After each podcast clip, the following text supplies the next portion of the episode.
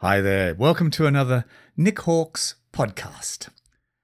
Well, I don't know about you, but uh, I get some questions sometimes about what archaeological evidence exists that would indicate that the events of the New Testament were actually historically true.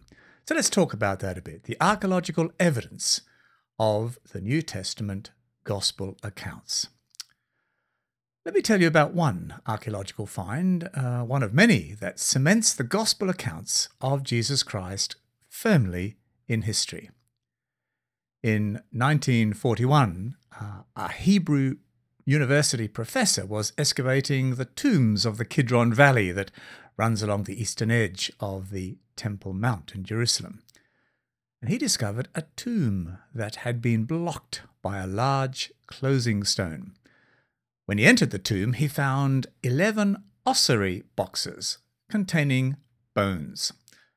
Uh, the professor documented his findings, and the artifacts were stored away. Now, for some reason, the findings of the professor were not made public until 1962.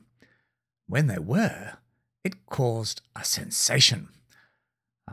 On the side of one ossuary box was inscribed Simon Ale, the name Simon and the first three letters of Alexander. And realizing uh, he didn't have enough room to carve Alexander, the engraver started again on the second line and carved Alexander. And then on the third line, he, dis- he inscribed Son of Simon. The lid of the box was inscribed of Alexander in Greek, and below it, the Hebrew word, slightly misspelt, for Cyrenian.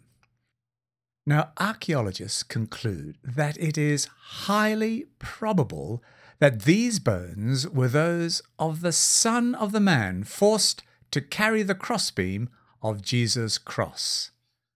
The Apostle Mark writes A certain man from Cyrene, Simon, the father of Alexander and Rufus, was passing by on his way in from the country, and the Romans forced him to carry the cross. Wow!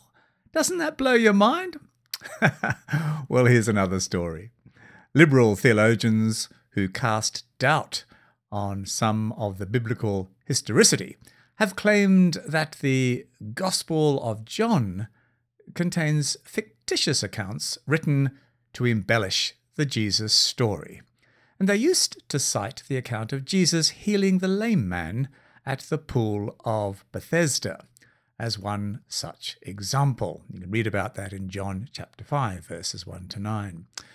Problem was, you see, there was no archaeological evidence for such a pool uh, with five porticos existing. And then, yes, you've guessed it, in 1964, archaeologists working in the grounds of St Anne's Church, just north of the Temple Mount, confirmed the existence of an extensive pool complex that comprised the pools of Bethesda. Uh, John's Gospel describes the pool uh, in some detail. He speaks of the existence of five covered porticos, and these have all been found. One of the reasons the excavations took so long uh, was that so many buildings had been built over the top of the pools during the ages, including a pagan temple and a large Byzantine church.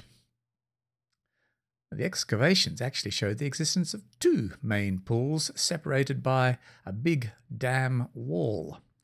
And the depth of the pools is, is quite surprising and it is thought that uh, these pools were used to water animals being taken through the sheep gate to the temple to be sacrificed. So there we have it. Just when some thought it safe to dismiss the gospel accounts as historic fiction, they turn out to be true. Uh, Christianity has had a, a long history of being attacked by atheists, and you may even have done it yourself. But it's extraordinary, isn't it, that despite the confident predictions of Christianity's demise by Roman emperors and atheist philosophers, Christianity is still around. so maybe, just maybe, it is not quite so fictional as you thought. And here's something else to make you think. Historians once attacked the historical credibility of Jesus being buried in the tomb of Joseph of Arimathea, because they said that no person defiled by crucifixion would ever be allowed to be put into a family tomb. Then, in 1968, building contractors working in the northeastern section of Jerusalem uncovered a family grave, and inside was an ossuary, a stone box containing the bones of someone who had died. The ossuary had a Hebrew inscription on it saying that the bones were those of Jehohanan, the son of Hagkol. Uh, Jehohanan had been crucified sometime in the first century, and his lower leg had been fractured, just like those of the two rebels crucified either side of Jesus. The end of the nail that had pierced Jehohanan's heel had bent, making it difficult to withdraw, so they'd simply left it embedded in the bones that were inside the box. So, it seemed that crucified people were allowed to be placed into a family grave after all.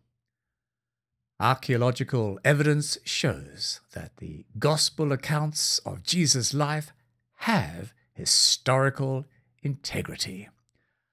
I therefore invite you to check them out and discover the plans God has for you, plans made possible by Jesus coming to us 2,000 years ago. I'm Nick Hawkes.